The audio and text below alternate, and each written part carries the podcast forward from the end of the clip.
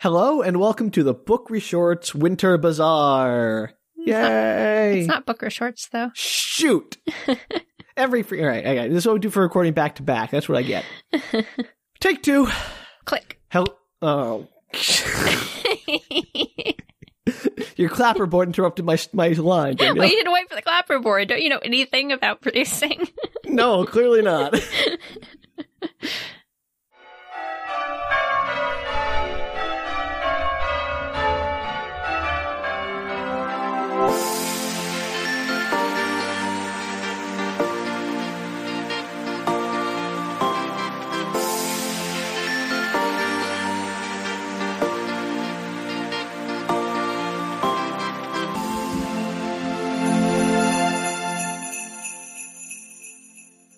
Hello and welcome to the Book Retort Winter Bazaar. Woo-woo! Yay! And this is the podcast where one of us will find a strange piece of media to share with the other person who hasn't seen it or know anything about it. That's me. This is the second episode of our holiday winter series. We are taking a sort of half vacation, only doing half as many episodes, so you can be half as annoyed by us. Well, we're doing as many episodes, but some of them are shorter. Fair. Shorts, everybody, check them out. Yes. So we had the excellent Snowmageddon episode last time. Yes. That Danielle shared. I figured I'd take things in a more traditionally American holiday route this week with the film Pottersville from 2017. Pottersville, okay. So Danielle, you know anything about this movie, and I'm very excited for that fact because this movie is wild. Yeah. It's so wild, in fact, that I can't find any descriptions that don't give it all away. That's So, impressive. I'm not sending you a description of this movie. Instead, I'm going to send you a snippet from a review of this movie I found on Rotten Tomatoes because it amused me, I guess. So this review, or this part of this review, is from David Ehrlich of IndieWire. Says, in a year full of disturbing events, there's something uniquely unsettling about seeing Michael Shannon look as shaken as the rest of us. Maynard might save Christmas, but we all lose a little something along the way. yes. Aww. I think that's as good a description as any for this crazy film. so, without further ado, let me introduce you to Pottersville. Open on a winter scene in a bucolic American Midwest, I guess, town. It's unclear where it is, but there's snow on the ground, there's Christmas music, we're panning over the trees in the forest, following a white van as it drives through, and we see the sign Pottersville. And then for some reason, the camera lingers on a cemetery. As you do. It isn't a theme of this movie. It doesn't come back. It's just, oh, here's a cemetery in the middle of your happy Christmas introduction. So thank you for that movie. So it's right next to the entryway to the town. He's driving quite a long ways, which doesn't make any sense because he lives in the town he's driving to, as we'll learn in a moment. But I guess he was out just for a constitutional? I don't know. We drive past the Pottersville Mill, which is closed, and there's clearly been some economic devastation as a result of that. It's your classic small town propped up by a single industry that has moved on and everyone is now suffering. Mm-hmm. Windows with plywood in them, with, you know, closing sales, all that stuff. So we follow this van as it drives into town, and a man in a suit gets out. It's Michael Shannon, who is named Maynard Greiger. And he opens his general store and starts turning on the lights, which is obviously struggling, and it's in a block full of struggling businesses, and he shovels his sidewalk off of all the snow, and he looks left and right, and none of the rest of the block is shoveled at all, so he goes and shovels the whole block. Oh, well, that was nice of Sets up his character as the nice guy doing everything. Maybe if he stopped doing everything, other people would shovel their own sidewalks. Maybe, or they probably wouldn't because they're closed. Yeah, maybe. This movie has a lot of vignettes and montages in it. Mm-hmm. It's like a lot. So I'm going to do my best to try to make sense of these shortcuts to different little vignettes. So, for instance, in the opening here, a mom comes in the store with her kid to get some food. She can't pay her bill. She's like, Oh, I'm so sorry, Maynard. Could you put that on my tab? And he's like, no problem, and puts it in his ledger. And then he gives the kid a little extra treat just because he's that kind of guy. Yeah, he's a nice one. Yep. Everyone's out of work because the mill is shut down. And his shop assistant, Judy Greer, who is named Parker in this film. Judy Greer. Judy Greer. I yeah, this Judy movie Greer. has an amazing cast, and they are largely wasted. It's wonderful. Judy Greer is always wasted. She's fabulous, and she should be a lead in all of the movies ever. Well, she is a lead in this movie, so you got that. Yay! So Judy Greer, who plays Parker, his office assistant, sees this and comments that he's such a nice guy. He's always helpful. And he's like, thanks, Parker. And he's just like kind of a quiet guy. A little while later, for the next vignette, Ian McShane, who plays the character Bart, comes in to sell a bunch of meat. So he's a hunter or a trapper and he's got like some elk steaks and stuff. And he's swigging from a flask of moonshine and like waxing political about how, oh, everyone's going to die. So we're all a little crazy. At least you should be crazy if you think about it. And, you know, look at you, Maynard. You never do anything. You're boring. You're safe. You stay in here. And here, let me give you a bottle of moonshine if you ever want to cut loose a little bit. It's like 9 a.m. Yeah, exactly. Good choices all around. yeah, so it's sort of setting up again that Maynard is known as the safe, nice guy, and here's Bart, who is like the you know wild man trapper who has his own still and makes moonshine out in the woods. So, okay, I'm assuming something's going to happen that's going to upset Maynard's perfect little world. Uh, Danielle, did you write this movie? no. Just seems obvious plotting. so Maynard's excited about the steaks. Like, oh, my wife is going to love these. I'm going to go home early and surprise her. I'll give you three guesses what happens. You'll only need one. he gives them away. He's going to take the steaks home to his wife. Yeah, but he gives He's them away to somebody early. else. No, He doesn't make it home early. he does. His wife is cheating on him. Hey, I did need three guesses. I was wrong.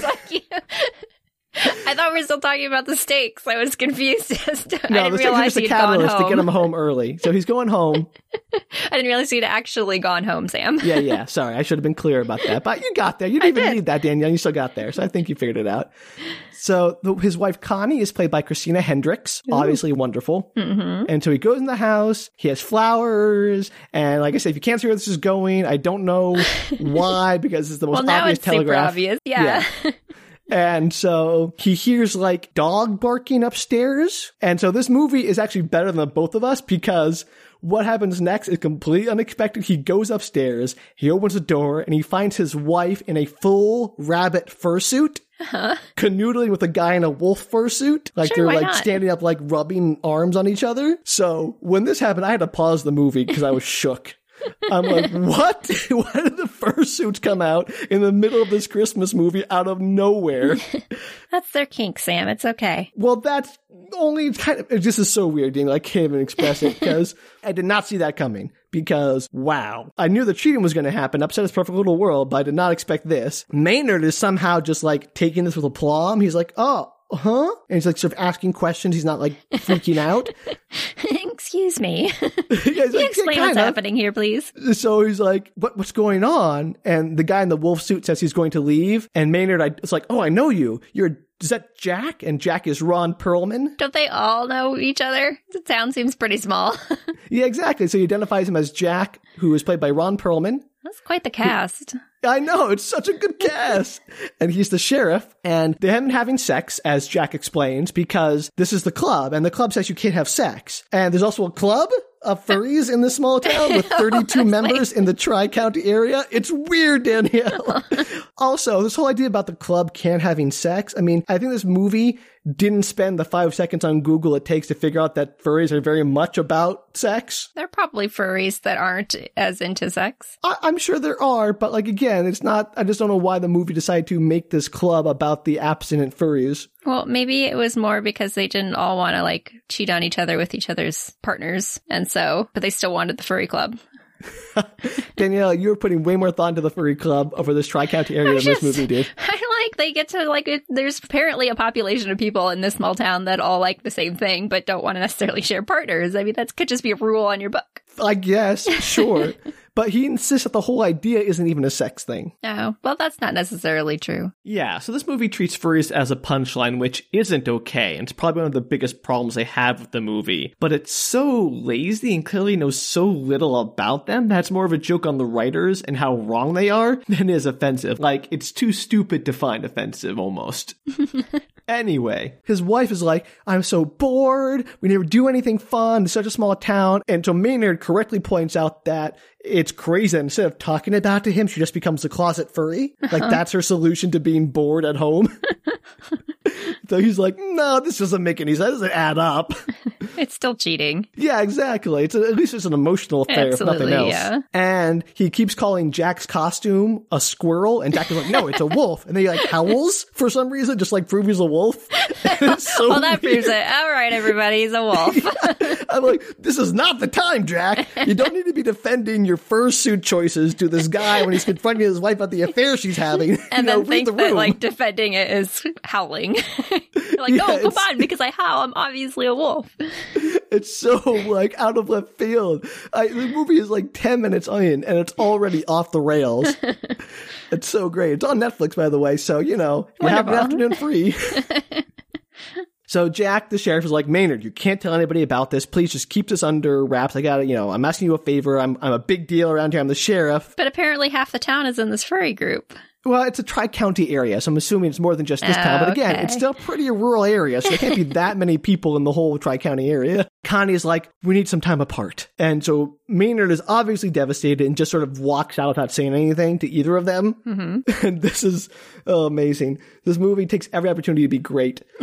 he drives off while I presume on the radio, because we hear this music, the Chipmunks Christmas song is playing, which is so on the nose. I, I, I don't know why the Chipmunks are on the radio, but man, They are great sometimes on the radio. I, I guess I don't listen to enough radio, but Is it was the such a- Christmas song? Yes. Yeah, it totally plays on the radio. Okay. Well, does, see, yeah. this is what I don't know. but also, what a great song to choose while he's leaving his recently discovered furry wife's affair. To a potential squirrel, which is very akin to a chipmunk. He's like, Wolf, Danielle. He howled and everything. We went over this. oh, man. So this movie is making all the right choices, in my opinion. That's the only one that matters.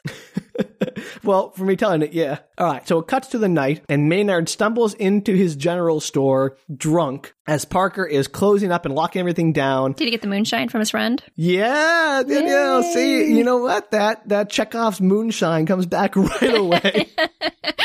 It's not even very long. it was like five minutes. He's rambling about how he had tried to go out and breathe in life, and instead all he breathed in was poop, rabbit and wolf poop. and he's just going on and on in this like sad way. He's drinking the moonshine. He's getting kind of loopy. I have a question or a prediction or Please, whatever. thought, Just, one- just I have a break in, que- Danielle, please. is this a uh, kind of a retelling of It's a Wonderful Life? Danielle, how did you know? Because well, Pottersville Christmas story kind of suggested it this might be. Cribs so much from It's a Wonderful Life towards the end Uh-huh. that it is wild. Like it is it's like someone said, let's take It's a Wonderful Life and then just shove in a furry rom com into it for some reason. I'm here for this. Let's do it. I- I'll be honest, the ending is a little boring because it's so cliche, but everything up until that point is gold. All right, so he's he's drunk, he's mad. He's drunk. He's, you know, rambling on about everything, you know, doing that sort of drunken philosophy stuff. And then he mentions that Connie left him. And Parker's like, Oh, I'm so sorry. Do you need to come back to my place to crash? Who was Parker again? Was that the moonshine guy? Parker? No, that's, that's, uh, Oh, the assistant. yeah, Judy Greer. Okay, got it. Sorry, Yeah, I missed her Parker name. You know me and names. I had like Judy Greer in my head.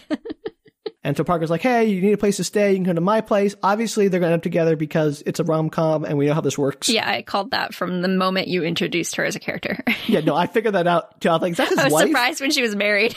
when he was married, I was like, "Oh, Yeah, yeah. really?" You know, uh, I, I immediately identified, like, oh, it must be his wife. And then, oh, he has a wife that's not her? Okay, well, that's going to be his wife.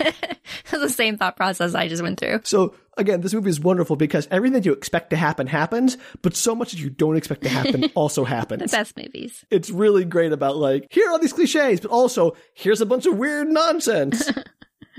so, Maynard elects to stay by himself. So he does ask Parker if she belongs to the furry sex club, and she's like, okay, I'm leaving.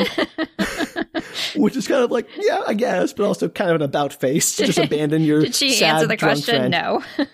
she did. I mean, she might be. Half the town, apparently, as you pointed out. So Maynard is sort of stumbling around his store. He looks around and he spots a ghillie suit hanging on the corner of the shop. And he's like, if she wants a furry, she'll get a furry. So he changes into a camo outfit, puts on the ghillie suit, then goes into the back of his store and pulls out the Halloween box and takes a gorilla mask out of the Halloween box, which he has in his store for some reason. and he puts on this mask. He's looking into the mirror and he's like psyching himself up. He says, You know what a gorilla would do to a bunny? Eat it alive! and he's like this super menacing way, and he's like getting so psyched up to be this gorilla fursuit thing. And he just like put together, and I am here for this, Danielle. I am so here for this. It's the best. Why is there a gorilla head with the ghillie suit? yeah, I don't know. Like he's got like gloves on. He's the whole thing, like you know, hunting gloves. But it's it looks doesn't look great, Danielle. I mean, imagine it would not. I know many fursuits cost hundreds or thousands of dollars and are painstakingly put together as labors of love. This is not one of those. so he so he drunkenly wanders outside, yelling and growling, and then we cut to the next morning. He's sleeping naked in his office.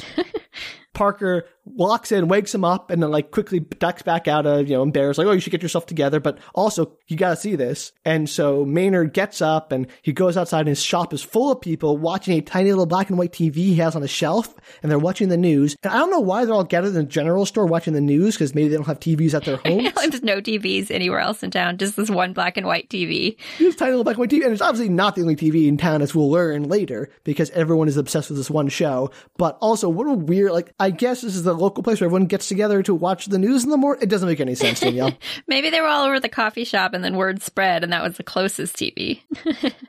yes, a coffee shop that is economically devastated town supports. Okay, every town has a coffee shop, Sam. it does not matter how economically devastated it is. There's always a place that serves some diner that serves coffee. I can't argue with that. There has to be a coffee shop somewhere. You're right. And maybe it, this is the coffee shop because he has like tables set up too. So it, I don't know, like a general store slash coffee shop deli. Uh, it doesn't matter. The movie doesn't care. You shouldn't care. okay, I'll let it go. There's this news broadcast where the reporter Stacy Gutierrez, played by Ilana Hurst or Elena Hurst, sorry if I got that name wrong. She's standing in front of the old closed down mill, and a bunch of people from the town are gathered around. They're all saying there was a Bigfoot sighting last night. So while she's interviewing people from the town, Maynard is having flashbacks to running around in his gorilla suit through the town last night, making noise and yelling.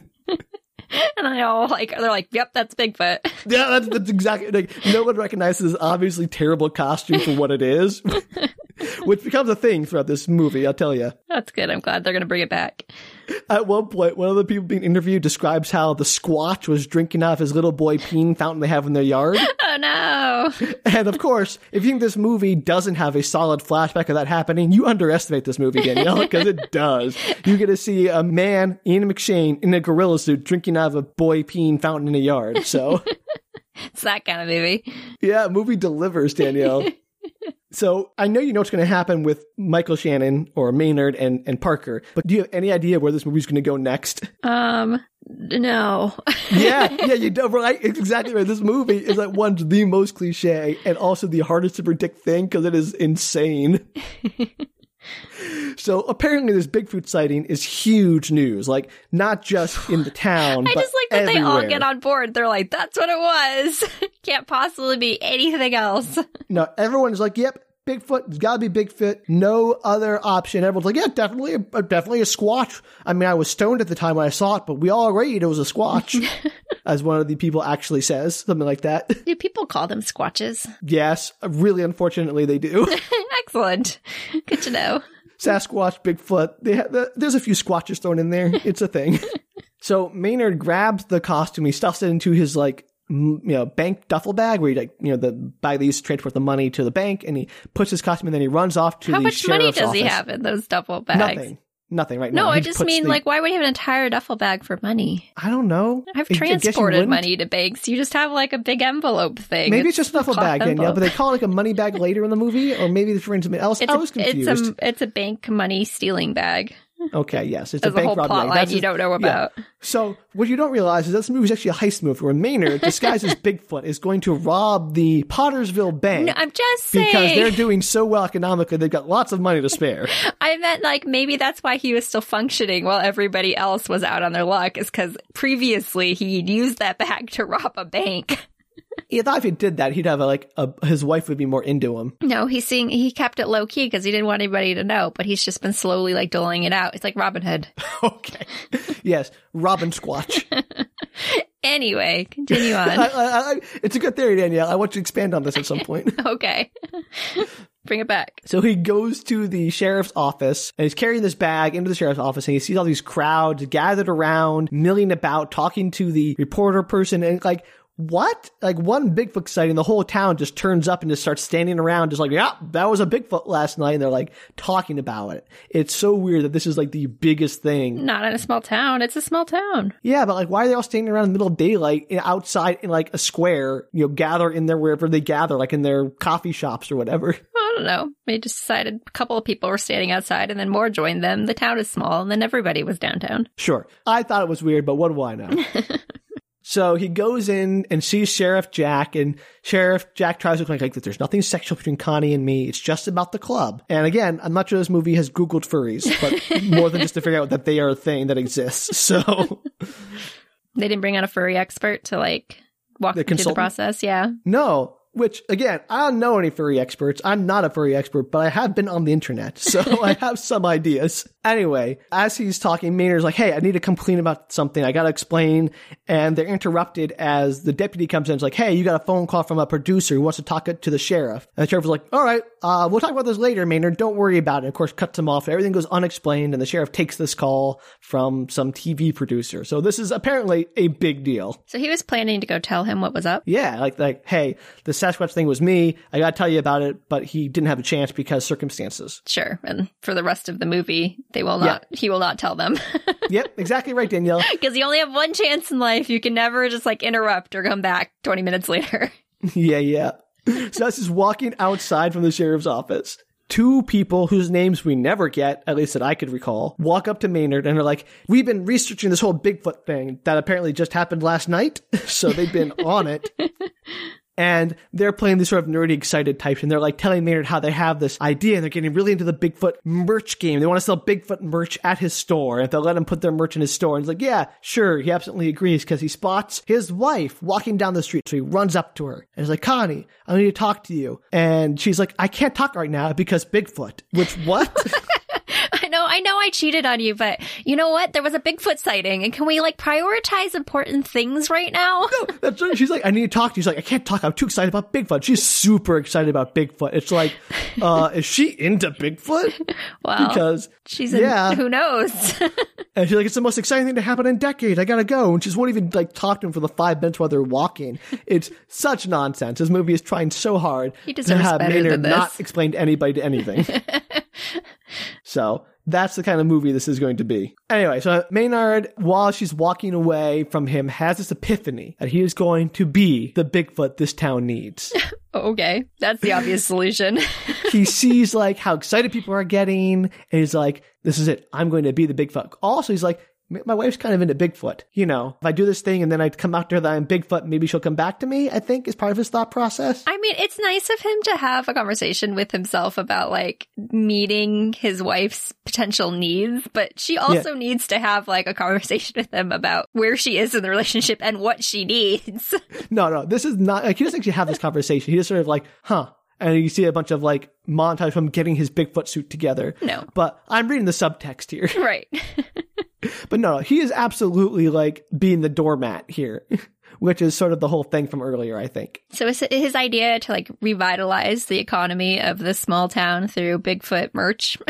Well, I mean, that's part of it. Part of it, he's just like seeing everyone excited. And part, I think part of it, at least initially, is his wife is so into it. right. All those things combined causes Yeah. him to decide he's not going to tell anybody that he was Yep. drunk gorilla ghillie man. Yeah. And that he's going to be Bigfoot in perpetuity, I guess. Does he use the same costume or does he like step up his oh, game? uh, it's the same costume, Danielle. no. he does like touch it up a bit. Like he paints the costume a little bit better. Like the eyes are like a little worn out, so he paints them a little clearer. But other than that, it's basically the same gorilla mask on a ghillie suit costume that wouldn't fool a five year old. He went what the town needs, Sam. Like this is like Batman. Like I'm not the hero the town deserves. I'm the one it needs. The Squatch. the squatch it needs. yeah, there you go. Oh man, this movie, I swear. So it cuts to the night where he's back in costume. He's running through the streets yelling, putting on a big show. It's like cutting to a bunch of different little scenes of him running through the town. So it's a montage of that interspersed with more interviews on the news about people saying, Oh, I saw him or I saw this. And then more shots of like buses rolling up for Bigfoot tours and those guys selling merch in his store. Basically, business is booming. The Squatch market is a hot market. There's also just a random shot of a furry party where they're like holding drinks in their fursuits, and Maynard's wife just declines his call as he's calling her, and like, mm, cold blooded, man. That's harsh. Very harsh. Who knew that Pottersville was going to turn into a Sasquatch movie? Every description literally spells out that he dresses up as a gorilla and becomes a Sasquatch. Well, that's the entire plot of this movie, apparently. So, yeah, you, you understand why I couldn't give you a description that gave that away. 100%. Yeah, you can't because that's bananas. it's so bananas. I love it. It's a Christmas Squatch movie. like who was sitting around on a table and was like, "Hmm, let's come up with a movie." Oh my gosh, I have the most brilliant suggestion. so you know how It's a Wonderful Life is this super sweet classic about a man who gives his all and then is redeemed by the love of his friends. What if that movie had more Sasquatches and furries? Sold. Let's make yeah, it. Uh, they did. Where's Judy Greer? We need our stat. Oh, we need Judy Greer. We need Ron Perlman. We need everyone. Ian McShane. We need all star cast for our Sasquatch It's a Wonderful Life movie. Labor of love. I did not look up how much this movie cost to make or how much money this movie did make, but I guarantee it's definitely in the negatives. It was probably funded by the actors oh man, they're having fun, I guess. by. Sasquatch Society. I mean, like if someone came up to me and said, "Sam, famous actor that I am in this universe, would you like to be in our Sasquatch Christmas movie?" I would be yes, absolutely yes, Hundred percent. In. so I can't blame anyone for being in this movie. It's like it's the role of a lifetime. The role they're proudest of. How often you get to play both like the romantic lead hero and a, a guy pretending to be a Sasquatch? It's never. just like never. Yeah, This is the only like in the Venn diagram of life. rom coms, Christmas movies, and Sasquatch movies. There's one point of intersection, and it is this movie. it's this movie. Yeah. Oh, so good. So this montage is happening of Maynard running around in the gorilla suit and everyone like talking to the news and the scene getting bigger and bigger and snowballing and the town is getting decorated for Christmas and Bigfoot at the same time. So like Bigfoot stall, like Bigfoot hot dog stand goes up at the same time like the Christmas tree gets lit up. So it's like very like weirdly tying Bigfoot to Christmas. I mean, the patron saint of Christmas is definitely Bigfoot Sasquatch. Bigfoot, the patron saint of Christmas. You know what? I will. I, I love that. I'm going to have to update my advent calendar for more Squatch. and again, I don't know really why they were tying this all together, but at one point they were panning up this Christmas tree as like being lit, like the lighting of the Christmas tree. I'm like, please let there be a, a Sasquatch tree topper on top of that Christmas tree. Was there? Please let there be. So- no, there was just a star. That's so sad. Lost Lost opportunity movie. Lost opportunity for sure. I wanted to see Sasquatch standing on top of that Christmas tree, and I was like, ooh, yay! You could have Squatch all over that town, like in the nativity scenes No. and the this movie, just for whatever reason, has the Christmas stuff and the Sasquatch stuff just not related to each other at all. They're just both happening like in parallel. I don't, I wish they had married the two aesthetics together. Uh, that's sad. Who was the person in charge of all the like setting and scenery? I don't know, but they, I got enough words with them. In, in this universe, Sam, the famous actor in the Sasquatch movie, I'm going to be saying, putting a lot of suggestions out on set for this movie. First suggestion, more squatch in my Christmas tree, please. Squatch it up in here. All right. And so the whole town is very blasé about Sasquatch running around. Like, there's this one scene during the montage of uh, Ian McShannon running around where he's running outside this family's house, outside their window when the Christmas lights come on. Everyone sees him, like, you know, standing in the middle of their lit front yard in the middle of the night. And the kid walks up and goes, Merry Christmas, Bigfoot! and then Maynard just like goes, and runs off. So they're all like super excited about it, but also very blasé about sightings. Yeah, they're very excited, but they're like, "Oh, hey, Bigfoot! Merry Christmas to you! There's a Bigfoot in my yard. That clearly isn't just a guy in a mask because the lights are on. I can see." well, it's so obvious he's just in a gorilla mask, but everyone's just like, "Nope, that's Bigfoot." So that's like the first of many montages where so business booming, the general store people are coming in and out, the merch guys are selling out all their Sasquatch merch, and then they come and like, "Hey, man, you have to see this!" And they take Maynard outside, and there's a helicopter landing, and it's this big helicopter, and the two guys are like fanboying like crazy, like, "Oh my god, it's him! I can't believe he's really here!" And so apparently, who is here is this guy who hosts a monster hunting reality TV show, Yes.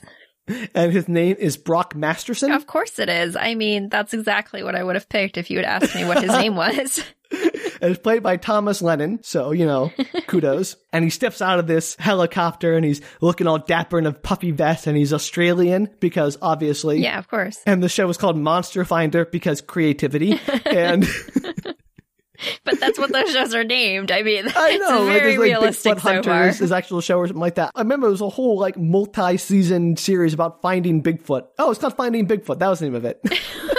I thought it was Bigfoot Hunter earlier, but it's Finding Bigfoot, obviously. So I guess that just proves your point about names there, Danielle. Do you want the audience to know immediately what your show is about?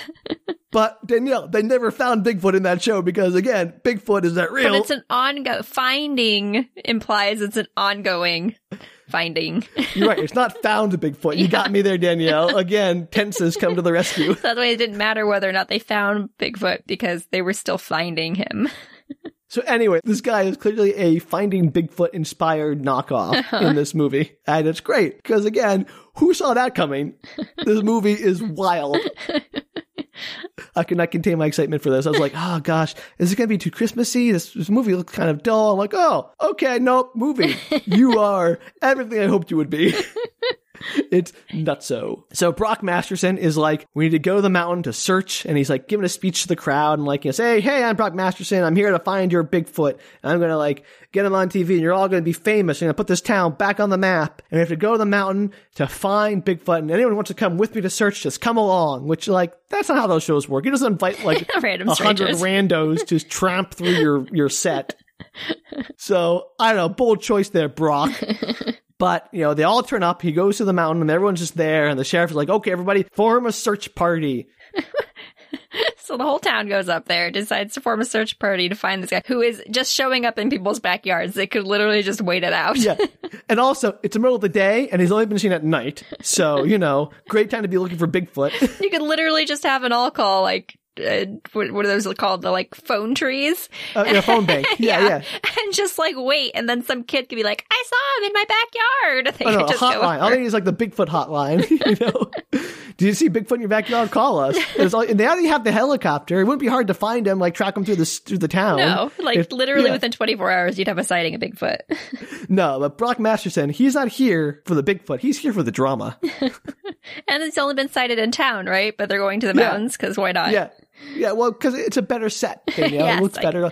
It's easier to do a search with all the people. No, I'm saying Brock Masterson is here about the TV show. He doesn't really care about Bigfoot or anyone else. He's like, this is going to look good. And so he's like filming and he's doing all this stuff and they're, they're searching out and they get called over and they find a dead deer. Oh, did Bigfoot eat it? Uh, no, it's just a dead deer. And everyone in town dismisses it. It's like, oh, just, you know, we see a lot of those because again, rural town Right. deer. But Brock like gets down. He's like, see how his leg is bent backwards? Only a squatch would do that. Yeah, you know all that studying they've done on Sasquatches. yeah, exactly. He's, he's like pulling the whole, you know, oh, I've seen this before. You know, back in like the Yetis in, uh, or whatever in Australia, they do the same thing. You're like, what? Are there Yetis in Australia too? Or, or some like, you know, Nepal? Bigfoot adjacent creature. I forget what exactly it was. The Yetis come up later, and this is the first thing that came to mind. Well, they're similar. But so he's doing this whole shtick, and like the trapper guy, Bart, the moonshine dude, Uh-huh. he says, It just stepped in a hole and broke its leg and died from exposure. And Brock's like, Quiet, quiet. No, it's clearly a Bigfoot because I've seen Clearly. this before. yeah, so he's doing like the whole, like, I'm the smart guy here. And then he does a bunch of takes. So he like stands up and is like, There's a Bigfoot here. And like, okay, let me do it again. Let me do it again. Let me do it without the glasses. He gets, on and does it again. He does like seven times in front of the crowd, and they're all like, "Ooh!" every time. It's pretty great. I like that the crowd's involved. I know. So then he's like, all right, let's all get a beer. And they're back at the general store and it's night apparently now. And they're all having sitting around in the general store, which is apparently also not just the coffee shop, TV place, and uh, bar. Maybe they had a very limited set. Do any of these people work? no, Because they I so mean, some of them sell hot dogs that are Bigfoot themed, and some of them sell merch that's Bigfoot themed. But no, What did they all do prior to this? Like, work at the mill, Danielle. The mill's closed. well, I understand that a lot of them may not have jobs, but they're still like they still have to be making a living somehow, or there are other businesses that could. You still need things in a town. I, I agree, Danielle, but these people's lives are enigmas. They are merely there to support the Bigfoot adventure, and their personal wants, needs, desires are irrelevant. Bigfoot Bigfoot backups. is first. Bigfoot is everything.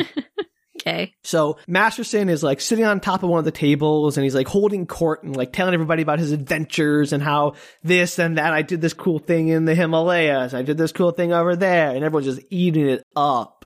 and he's outlining this plan. He's like, I have to go out alone at night to get the beast on film. And he's going on and on about like how he's going to do this. And Connie is sitting there in the audience like, you're so brave.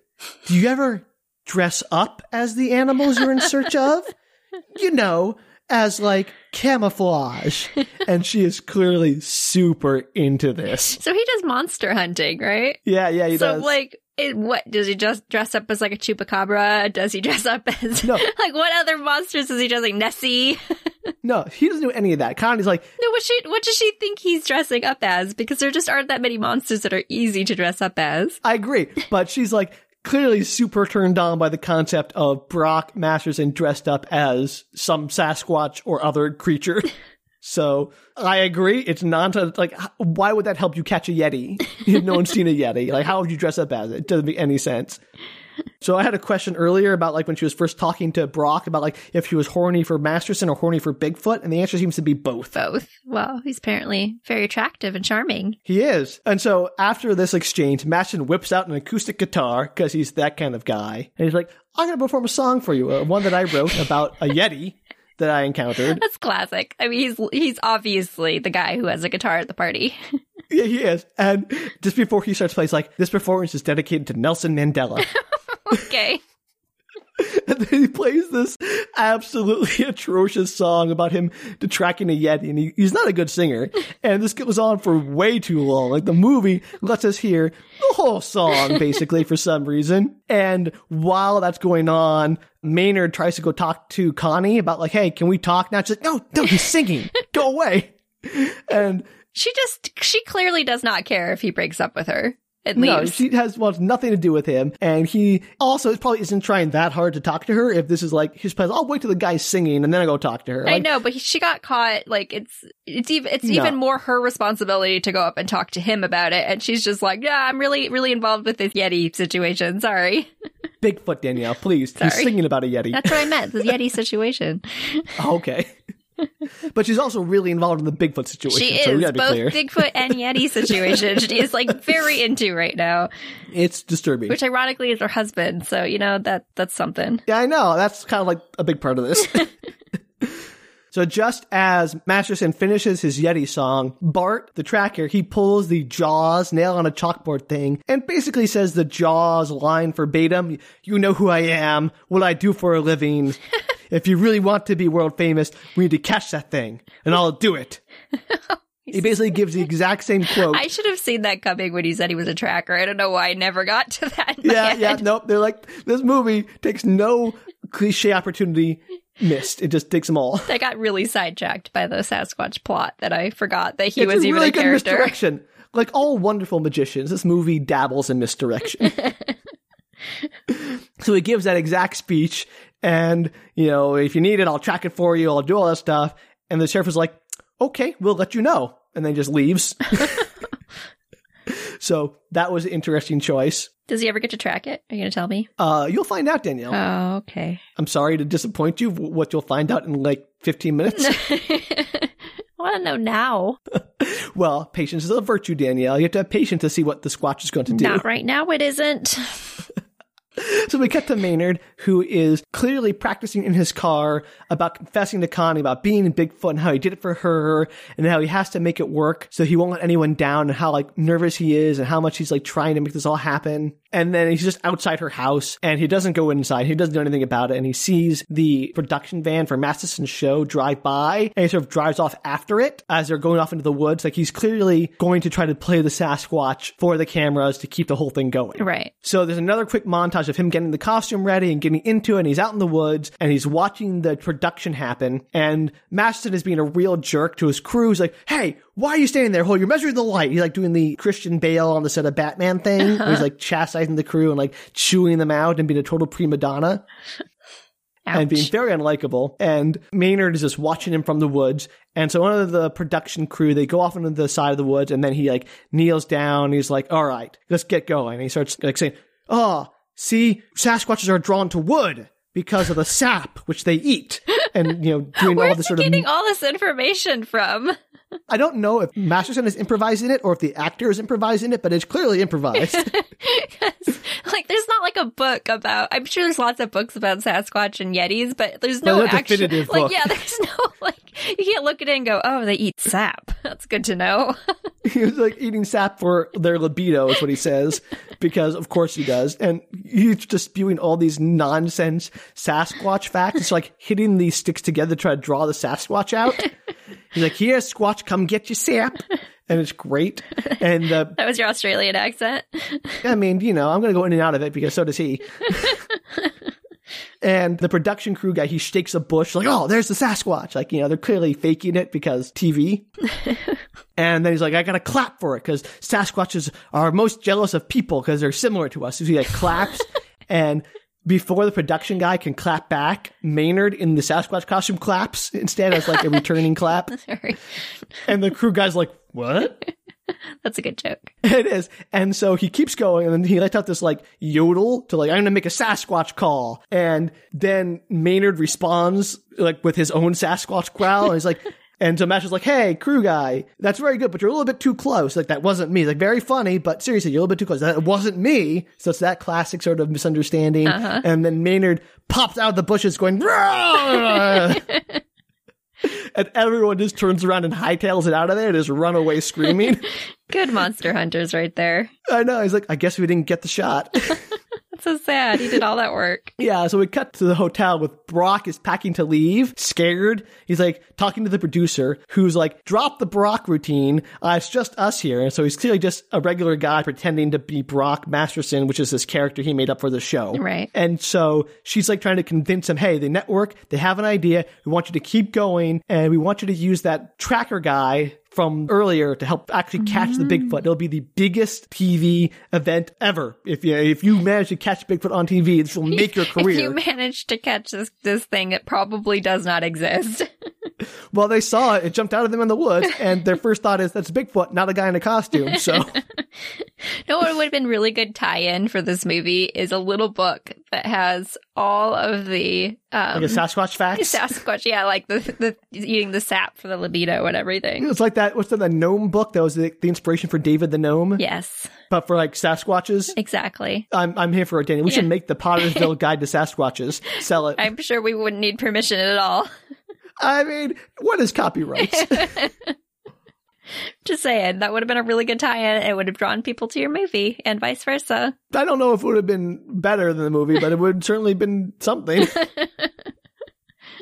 so Brock is not really on board with the whole Sasquatch hunting idea with the creepy, scary tracker guy, but the producer strokes his ego enough about like how he can go into movies, he can retire the character of Brock Masterson, and he finally agrees to do it. So he doesn't really want to monster hunt. No, of course not. He's just doing this as like a show. Like he's like, this show is not very good. It doesn't get a lot of ratings. I'm just trying to do this so I can break into movies. An obvious jump. yeah, I guess from monster hunting to to films. Yeah, exactly. that's Pottersville for you. It never takes the straightest path. It always takes the weirdest route to get to the plot that you know is going to happen. So when he's like a jerk to the staff, he's still actually being a jerk. He's not like just pretending to be a jerk. no, he's actually being a jerk, but he's being an Australian jerk. okay. he doesn't drop the accent until he's alone with his producer. I just wanted to clarify. No, that's like he's absolutely a pretentious jerk. Got it. But anyway, so they go out to the cabin where Bart the tracker is, and they're like, "Hey, Bart, we want you to come out and help us catch Bigfoot. We'll give you five thousand dollars to come with us." He's like, 5000 dollars to go with you, ten thousand to catch it." because, of course. And they agree. There's probably some wiggle room, but okay. Nope, no wiggle room. Uh, so they all agree, and he says, "Fine, but I only want to be the two of us, you know, Masterson and myself out there, and you can bring a camera or whatever, but no crew. We gotta, you know, do this right." And the sheriff's like, "Okay, but I'm coming with you because I'm the sheriff." Like, fine, the sheriff can come too. And Brock is not into this. He's like, "I don't want to be on the lone in the woods with these people. I don't know what I'm doing. I don't. I, I don't actually hunt monsters. I'm a TV guy." But his producer convinces him to go along with it. So that's sort of the setup for the third act of this. Are we sure movie. the sheriff is not going to hunt Sasquatch because he's into Sasquatch too? Yes. And or Brock Masterson? I don't know. Maybe he is, but he doesn't show any interest in Brock Masterson, and maybe Bigfoots aren't his type. Maybe he likes bunny rabbits, which is why he was with Connie. That's fair. I'm not here to try to read into his his whole thing, Danielle. It's not my business. I was just curious because, you know, he's our other character. So the last part of this movie is going to be basically cutting back and forth between the guys hunting in the woods and Maynard in the town. So I'm going to do my best to sort of keep that straight. Okay. So Maynard and Parker are talking in the shop and they're sort of closing up and she's like, I know Bigfoot's fake because, you know, Bigfoot isn't real. It's just some guy. And she's like, it's kind of sad. Is this guy just pulling a prank on us to make us all feel bad, to make fun of us? And Maynard's like, well, what if he's doing it because he wants to help and it makes everyone happy? Mm-hmm. And Parker's like, well, now everyone just wants to be on TV. So she's like, you know, showing Maynard that it's not always a good idea to give people all this kind of stuff. Right. And Maynard's like sort of defending the Bigfoot guy because, you know, that's him. That's fair. You should defend yourself, I guess. If you I if guess. you've decided to be a squatch, you should You- commit if to you're the gonna squatch. be a squatch, be a proud squatch. Yeah. Commit to the squatch. Squatch life, Danielle. Squatch life. Hashtag squatch life. So now we're on the Bigfoot hunt. It's the middle of the night. Masterson is like filming with a selfie stick and making Bigfoot calls and doing all that kind of stuff while Bart and the sheriff kind of like laugh at him in the background.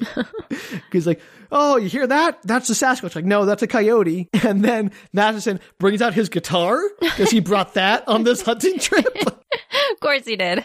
It's just like this wailing on the guitar. He's like, "Oh, the Sasquatch loves the music." He's like wailing, just going "Ah," on the guitar, like not even singing words. And the coyotes are just howling along with him. I'd like to think that they just gave him like a free for all. They're like, just do whatever you want to do. I kind of feel like he improvised a lot of this movie, and I kind of love it.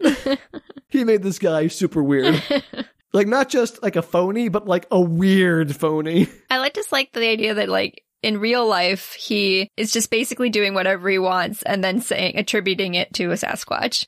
He's Yeah, like, yeah, I, yeah. I just want to like wail on my guitar. I'm gonna tell everybody that it's a Sasquatch call. Yeah, yeah, exactly. Like, oh, this is all for Sasquatch. That's why I want to do this.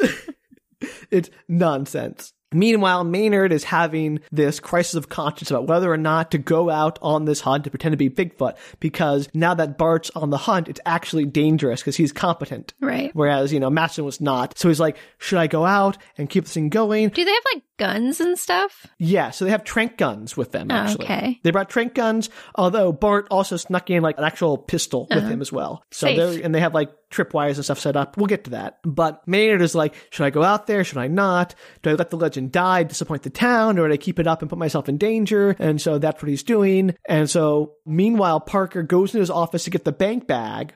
Which is where this comes up and looks in the duffel bag. Uh huh. So that's why I'm thinking like this was the bank money bag. I don't know. Maybe I How much something. money do they have? I just don't. Maybe he was looking for a different bag and it was just kept in the duffel bag or something. I don't know. Maybe they only go once a month to the bank. I don't know. Maybe. Whatever it is, I didn't quite put together. But the point is, she goes in there and finds his Bigfoot costume in that bag. Of course. So it's full of Bigfoot. The bag isn't full of money, Danielle. It's full of Bigfoot Full costume. of Bigfoot.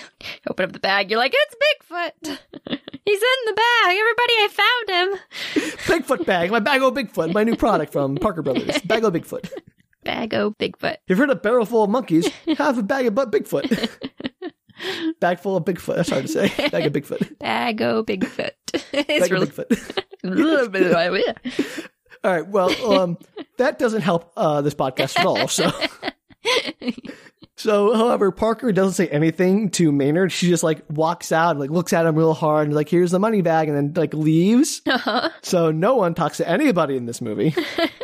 What was her reasoning for not mentioning it to him? Is just because he said earlier maybe he's trying to help out? I guess, or maybe she's just like, "How do I confront my boss that he's playing Bigfoot around town?" You go, hey, what the heck's in this bag, dude? You could do that. Maybe she's like, "I don't want to lose this job because I have nowhere else to go." Maybe, but you'd have like a wrongful termination suit if he fired you.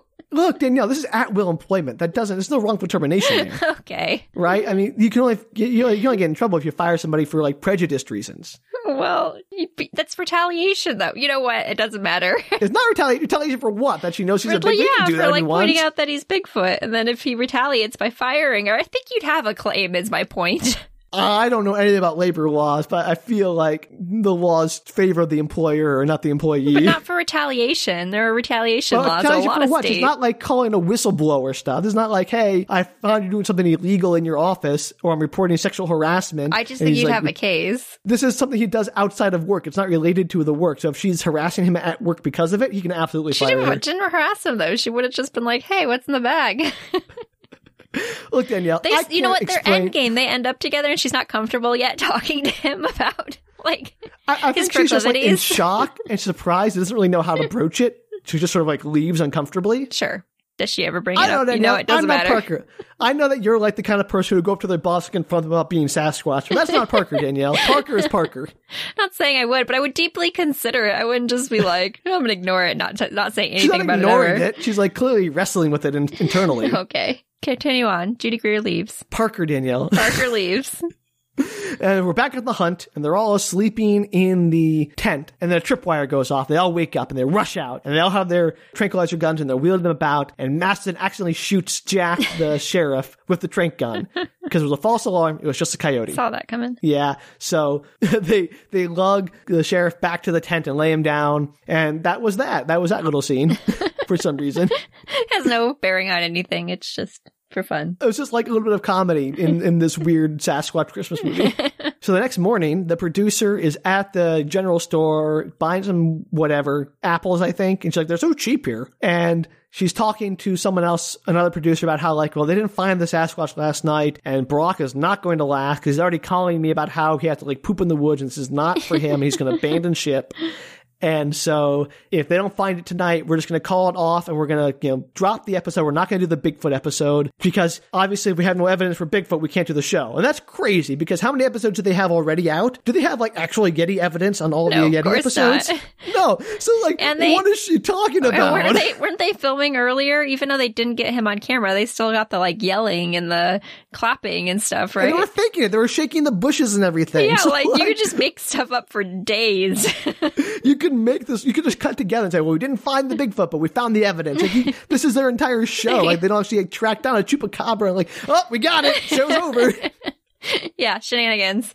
Calling it. yeah, no, it's such a weird like ticking clock they put on this to sort of force Maynard's hand on whether or not he's going to be Bigfoot tonight or not. Right. But it's just like so contrived. Like, no, they're- they they wouldn't make something. They wouldn't put this much money into this shoot to just abandon and not just add together something that works. They could do it easily. And they might even like prolong it a couple of days just to see. Yeah, no, it's dumb. But so Maynard hears, of course, this and is like, uh oh, this is the last chance to keep the town's Bigfoot fever going. so that night, as they're closing up, Parker invites Maynard over to hang out. She's trying to test the waters to see if he has plans. Like, hey, you doing anything tonight? He's like, no. Do you want to come over maybe watch a movie? I make a pretty mean Jiffy Pop. and he's just like, no, I'll just be by myself because, you know, he's got squatching to do. Of course. All that squatching. And so Parker walks out and is looking troubled, and we're back on the hunt, and they're all blotto on moonshine. Like they've all been drinking moonshine and getting completely drunk, and they're just actually having a pretty good time. Sure, but that's a terrible idea because one, you're supposed to be recording. What if something happened? No, you all have still recording. tranquilizer and guns. No, no, it's a terrible idea, but they're like having a lot of fun with Maston, who's making up more Sasquatch facts. He's like, Sasquatch is actually an alien who is a criminal and was banished to Earth for his crimes. It was like a Sasquatch prison. and I'm like, okay, yeah, this is the kind of conversation I would have with my friends if we were all like drunk in the woods. so, you know, well done, movie. You got it. you, you heard Sam. You know him. Uh, so I was, I was kind of into this, seeing a lot of fun. I, I just wanted to bring that up. So then we cut back to Maynard. Again, this this movie does a lot back and forth, and it's really drawing out this ending. And Maynard is sort of packing up, and he's sitting at a typewriter, and he's typing out this letter and getting his Sasquatch costume ready. Is it like a letter to the the city? He's like, dear city, if any in I the event know. that anything shall happen to me. Danielle, I will tell you right now, I have no idea what's in that letter, and neither will you. Oh no! Why does he have a letter? so he sends the letter out, and you see Parker walking down the street looking contemplative. Does the letter ever come back? You just don't know what's in it. She turns, she runs back into the store to tell Maynard, Hey, I know you're Sasquatch, but he's already gone. And she finds the letter in the typewriter, she reads it and like cries, and that's it. That's nonsense. That's the, uh, all we know about the letter is that it like really deeply affected Parker. We don't know what's in the letter. We don't know what he wrote, but she was moved by He, it. he wrote, I robbed a bank. That's how I've been surviving at this store for so many years. I am Sasquatch now. This is my life. Don't look for me. I have to disappear to Mexico. My life has been very hard. the mill closed and everyone had no money to pay me. I had to take up Squatch. I had to sell my Squatch body for money out on the He streets. still has some of the bank money. It's under the floorboards, but it is running out, and that's one of the reasons he became Squatch. The rest of the money is hers if in the event that he gets tranquilized and found out. and Man, or Danielle, murdered. I don't know if that's a better plot than this movie, but certainly no weirder than we got. That is definitely what the letter says, Sam. It explains all the things. You know what? I believe it. I'm I'm I'm good with that. The letter is all about his many crimes. Okay, that's why she's crying For the with joy. good of the people, Sam. for the yes, his crimes for the good of the people because robbing a bank is good for them. Well, he used the money to like let them have ledger balances and, and keep his store Okay. going. He's apparently the only thing open in the entire store. He's taken on all the other stores. Yeah, that's true. He is now the only place to get any food, Yeah. coffee, He did it TV. for them. When the mill shut down, he went and robbed a bank. That's why he has the bank bag. Is this the old like, can you steal a piece of bread to save your family? Yeah. kind of thing. I guess. Okay. Well, I guess Maynard really is the Squatch hero we need. Exactly. See?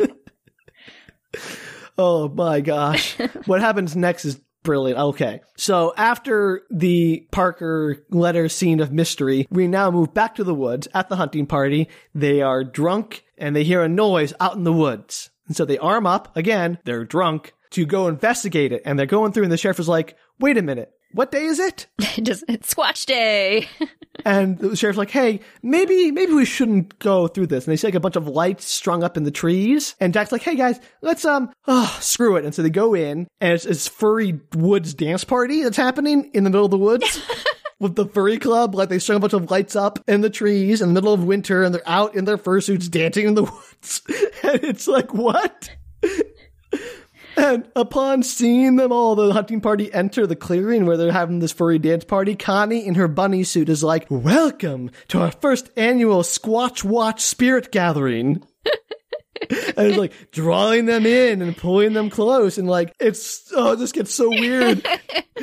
And so they start like pulling everyone in and they're all like rubbing them with their hands. They're like, we love Bigfoot. And they're like chanting that. And they're like just rubbing everyone and Masterson is kind of into it. And obviously Jack the sheriff is way into it.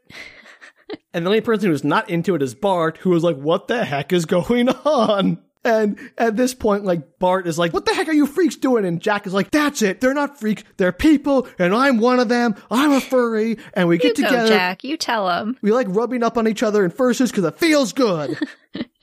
See, maybe that's why Jack is in it, but the rest of them know what's up. Maybe. I don't know, but Jack is clearly passionate about it.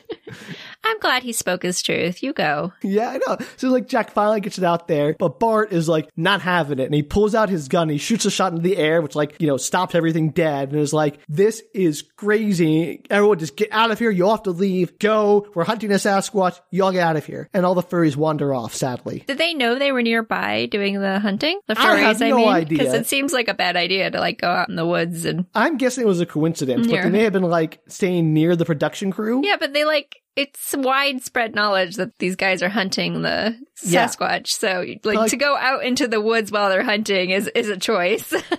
It's a big forest, Danielle. A lot, a lot of places they could or could not be. sure. But clearly, these guys were more into Sasquatch than really anyone should be, or at least in the ways that people should be. So I don't think they were thinking with their best thoughts. Okay. I'll give it a pass, I suppose. But yeah, so the furry dance party is broken up. And again, I don't know why, like, the whole furry plot is in this movie, because other than being the catalyst for Connie cheating on him, it plays no part in this. But it makes some of the interactions with about Sasquatch kind of funny. It does. I mean, I love it. I'm so glad it's there. Don't get me wrong. This movie would be nothing without it, but it's just such a weird choice. Maybe whoever like produced it was really into that lifestyle Like, they- and they- wanted they- to like stumbled upon yeah, it. wanted to bring it into a movie. or like, hey, this is an untapped market. We can really draw on the furry crowd with this movie. It's somebody's hobbies. They're like they're super into Sasquatch. They're like into furry stuff. They're into, yeah, they're into Love Is Just a Christmas. They're into yeah, It's a Wonderful Life is their favorite Christmas movie, and they're like, this you is know just like what? some Hollywood exec's like wish list of a movie he wants to see, and they got like all the best actors to do it. Man, it's like their fanfic of all the things they love. that's amazing. They really pulled it off a, an amazing feat then to get such an amazing cast and movie together. Absolutely. So props, props to whoever Yeah. put this together and got funding for it, and these actors. You go, you go, You've opened my eyes, Danielle, to the possibilities of Potter's Pottersville. All right, so we cut to Maynard wandering through the woods as the hunting crew go back to camp. Maynard just found them in the middle of the woods somehow because he's apparently a good tracker too. I don't know. And Bart senses that Maynard's there, just like sniffing the air because, Even though he's super drunk. yeah, I guess like the whole drunk thing is kind of over now. They're sort of walked off their, I guess, It's not quite how drinking works, but okay. yeah, I know. I guess the furry dance party sobered them up. That's still not how that works. You still have alcohol in your bloodstream. Yeah, Danielle, I'm not arguing that, but the movie clearly doesn't care. Yeah, all movies do that. Absolutely. And Bart asks Masterson to go like do his thing, like do his Sasquatch calls, clearly as like bait to distract the Squatch while he goes and hunts it. Uh-huh. And so Bart sneaks around, and the music gets like super intense and like like you know, big tense music as like Masterson is making noise and Maynard is making calls back to him as Sasquatch, and they're like dodging through the woods, and and Bart is like hunting him down and looking for him. It's like this super tense, oddly suspenseful ending to this goofy movie right now. And finally, Bart sees Maynard through the trees and he tranks him with the gun. Ah, oh no. And he gets him and he covers him with a sheet and they lift him up and put him in the back of the pickup truck without looking that closely at him Like, because you would see it's clearly a costume. I can't believe that's the first thing you do is you go and like poke at it. no, they don't even do like the Scooby Doo thing where they like say, oh, let's see who what this really. No, they just like cover it with a sheet that he has. And I was like, let's put him in a truck, take him into town, tell everyone we got Sasquatch without even looking at it. That is the weirdest thing. And that's the most unrealistic thing in this whole movie. Oh, yeah, that, that is okay. I just don't think that's any like there's nothing remotely human about that. You would totally look at the thing you just trained. no, yeah, especially a experienced tracker. Yeah, that's crazy. But they do it. They wrap him in a sheet. They put his body in the back of a pickup truck. They drive him through town. Masterson is yelling for everyone, come out, come out. We got Sasquatch. We caught him. Everyone gather around. They give him this big old speech about how he caught Sasquatch. This is the biggest thing in television history or in humanity's history. and, and everyone in town is gathered around and Connie's there in her fursuit, in her bunny rabbit fursuit. I guess she's out now with all her other friends who are all in their fursuits gathered around. Why? Why would they all decide that this is the time to like come out Uh, apparently they no longer care about the secrecy of things when all in mass? There's not a single person in there that's like, I don't really want to tell everybody my personal sexual fair, life. not all of them. There's only like two people in fursuit, so maybe the rest of them are there, but you only see like two of them. Sure. It doesn't make any sense. But Connie's like, I'm come here to see Bigfoot in my fursuit. I'm going to do this. I mean, if she was going to go anywhere in her fursuit, it would definitely be to see Sasquatch. 100%. So Masterson rips off the sheet, and it's clearly a guy in a gorilla suit, but no one figures that out. They're like, oh, ooh, ooh," until Parker runs up and is like, hey, hey, what'd you do to him? And she goes up, like, it's just Maynard, not Bigfoot. And he like takes off his mask, like, are you okay, Maynard? And Masterson like freaks out. He's like, what? This was all fake. I can't believe we looked at this dude. No. And just starts ranting. He's going to sue the whole town. He's going to sue all of them. He's going to like come back. You're all going to be sued into oblivion. I'm going to destroy this town. And he like storms off. That's actually a huge news story, though. If you had all that on camera, was demasking Yeah. the Sasquatch that everybody's obsessed about in the entire country right now. Yeah, no, it's clearly he misses that whole thing, but he's like so upset that his big break is ruined. And Maynard sort of comes to a bit and is kind of groggy just in time for the whole town to start like berating him. Be like, Maynard, how could you? How could you do this? I'm going to put my big foot up your big ass for this. and like, you know, tearing him apart and yelling at him. And Connie like takes off her, uh, I guess helmet, whatever the top of the fursuit's called. I don't know. Head. Hood? No, wait, yeah, the head. the head. She takes it off and she's like, Maynard, is that you? She's like, oh, bunny rabbit, I did it for you. And then she like leaves in a huff. Why? She found out her husband was totally like willing to dress up for her. I think she's just mad that it's not really Bigfoot, which is kind of awful in a way. She's a terrible person. No, her, her intentions towards Bigfoot are questionable at best. so we're back to another montage of the town as it dismantles the Bigfoot economy. Oh, so sad. Yeah, they're like closing down like the Bigfoot hot dog stand. All the merch is going away. The tourists are leaving. People would still buy that stuff. It's a huge story Nope. about the town that like succumbed to Salem witch trials esque like mass hysteria. Danielle, I am with you, but this town just like gives up immediately. See, that's why they're not doing very well. Yeah, that's the reason. and then we, we cut to Masterson, you know, interspersed in this montage talking about how he's like suing the town for $150 million or whatever. Yeah, the town they totally have 150 million dollars to give up. It's He's cool. like, he's like, it's not a class action lawsuit because it's me against the class. So it's like a um, anti-class action lawsuit. it's so dumb. And he's talking to the, the news interviewer, Gutierrez, about this. And so Maynard is moving out of his home because Connie kicked him out after, after seeing all this. Like, you get your stuff, get out of here. I'm so mad at you. he should have left a long time ago. Well, yeah, obviously. and Parker's on the phone, like calling the sheriff, trying to arrange for some kind of meeting to defend Maynard. And so she gets everyone together in a town meeting and she's talking about how, like, hey, how much Bigfoot merchandise did you sell from his store? Did you give him any of the profit? Did he ever ask? You know, the whole It's a Wonderful Life speech about like how he does everything for you guys. Where would you be without Maynard? When you needed this, who was there to help you? When you needed food, who put your name in the ledger? And then she pulls up the ledger, says, here, take a look. And she opens it up and it's empty. Uh-huh. So he like never wrote down anyone's name. He never kept track of anyone's tab. He was just giving that stuff And away. not a single person ever came up to him and was like, How much do I owe you? I've got a few extra dollars from this job I just did. no, apparently not, because they're all terrible people. like, he shouldn't go back to helping these people. They're awful human beings. and so she's like getting the whole town turned around on Maynard because like Bigfoot was there to make you happy. He did what he thought he could, and you know he never asked for anything in return. All he ever wanted to do was help this town, and so on. And so she pulls that big "It's a Wonderful Life" speech and turns them all around. Meanwhile, the reporter There's more to walks into the general's. yeah, no, this movie goes on for like longer than you think it should. There are like seven endings. It's the very Lord of the Rings. Meanwhile, the reporter, Gutierrez, walks into the general store to talk to Maynard about being a Bigfoot hoax, to like interview him and get his side of the story about it. Mm-hmm. And Maynard explains that he didn't mean it to hurt anybody, how it just made people happy, and he figured, why not? It was mistaken impression. I happened to dress up as a gorilla in a ghillie suit one evening, and people just thought I was Sasquatch, so I ran with it.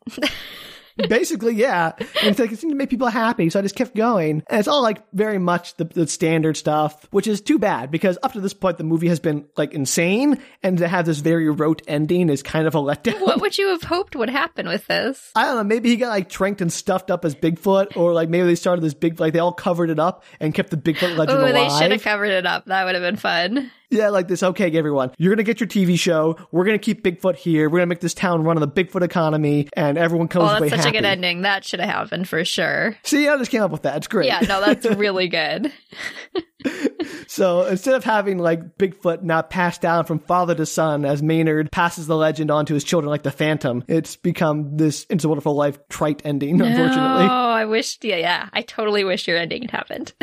Yeah, so you can see why I'm disappointed. I expected more insanity and less sort of triviality. Mm-hmm. Anyway, so he's giving this, you know, thing. Everyone sees it. Blah blah blah blah blah. It's just like, okay, we get it. It's a wonderful life. And just as the reporter's about to leave, everyone shows about the store to apologize and to thank him and to give him money and put their names in his ledger. Again, it's very it's a wonderful life. And then even Connie shows up, his wife, and she's like, "Come back home. No. You can bring the Bigfoot Boo, costume." Connie. Wink.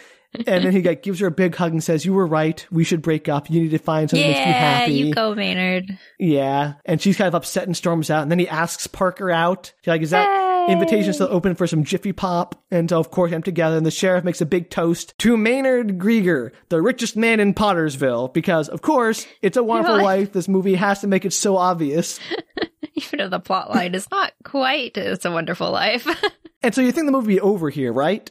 Yeah. But no, there's time for one more montage. oh, Good. where Maynard has an idea. They start to have this huge montage where Pottersville transforms the mill into a Bigfoot museum. Yeah, I was going to say, why don't you just have like an annual Sasquatch celebration? So they do that. Basically do what I said, where they keep the legend going, but they keep it going as a hoax. Uh-huh. like they admit it's a hoax, as opposed to my idea, which is take it to the grave as like a blood oath.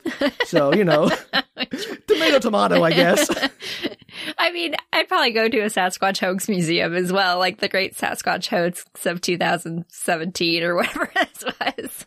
I know for a fact I've been to the Natural History Museum in Oregon when it was still a Natural History Museum, and they had like a Bigfoot exhibit in there. So, you know, I've been well, there. Bigfoot's a big deal in Oregon. I know, believe me. so anyway, they're doing this, and then Brock Masterson is outed because Pat, the tracker, he like sends in the video of him breaking character out in the woods and being like himself. He deserved that. And so he's fired and he's cast out as a fraud. And the museum is opening, the town is booming. Maynard and Parker are kissing, and in the distance, there's a Bigfoot roar. Yay! Roll credits.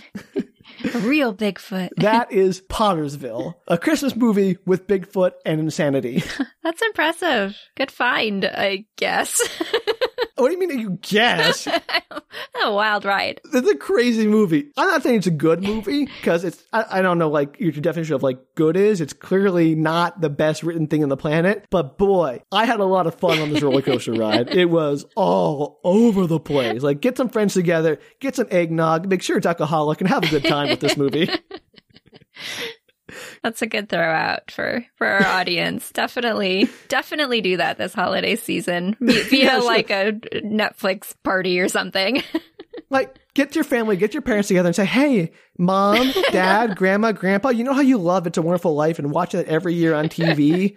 and how that's a big Christmas tradition. Well, I have a new modern version of It's a Wonderful Life that I want to share with you.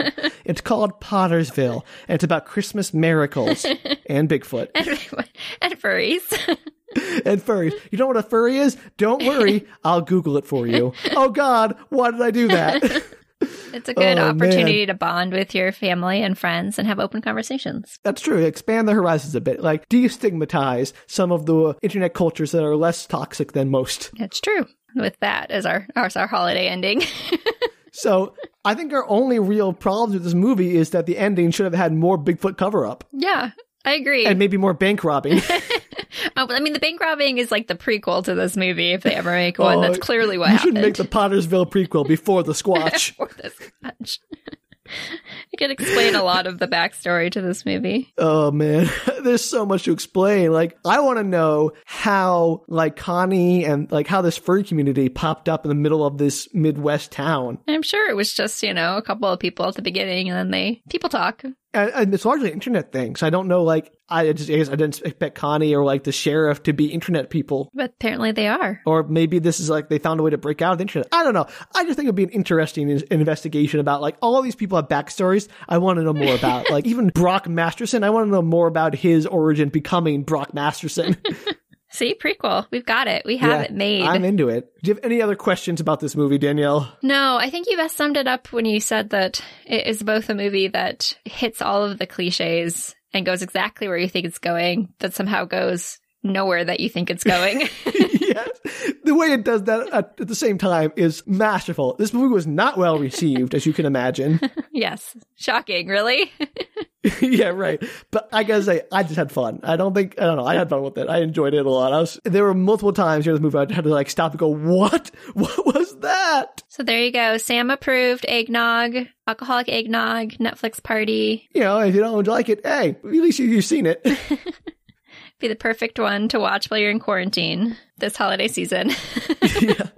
Well, if you have any ideas on how better to incorporate Sasquatch into our holiday celebrations, yeah. please write in with your idea. I mean, we could do, of course, the Christmas Squatch, the Hanukkah Squatch, a Kwanzaa Squatch, a Ramadan Squatch. You could do a Squatch for everything, man. Yeah, Solstice Squatch is my favorite. Solstice Squatch? Yeah, a Squatch for all seasons. A squash. Squatch this. Squash this. oh, man. So, yeah, if you have any really good Squatch holiday ideas, please write in. or stories. Yeah. Do you have any stories, stories. in your own life of, of Did you encounter a Squatch During the in the holidays? wild? Yeah. Or Did in you have a general. holiday Squatch encounter? Yeah, in general. We'd love to hear about it. Please. Yeah. You can find us at bookretorts.com. or on Twitter, Facebook, Instagram at bookretorts. Until then, this has been the Book Retorts Winter Bazaar and how bizarre it has been. So bizarre. so very bizarre.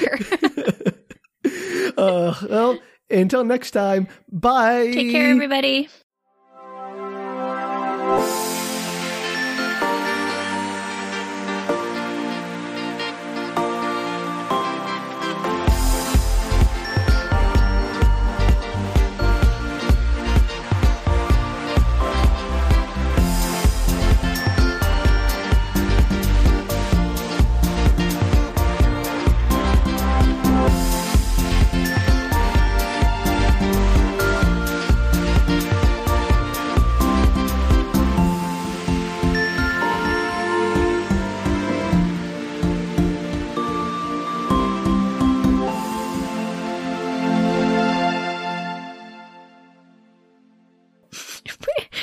Afraid of stuff. Oh, sorry.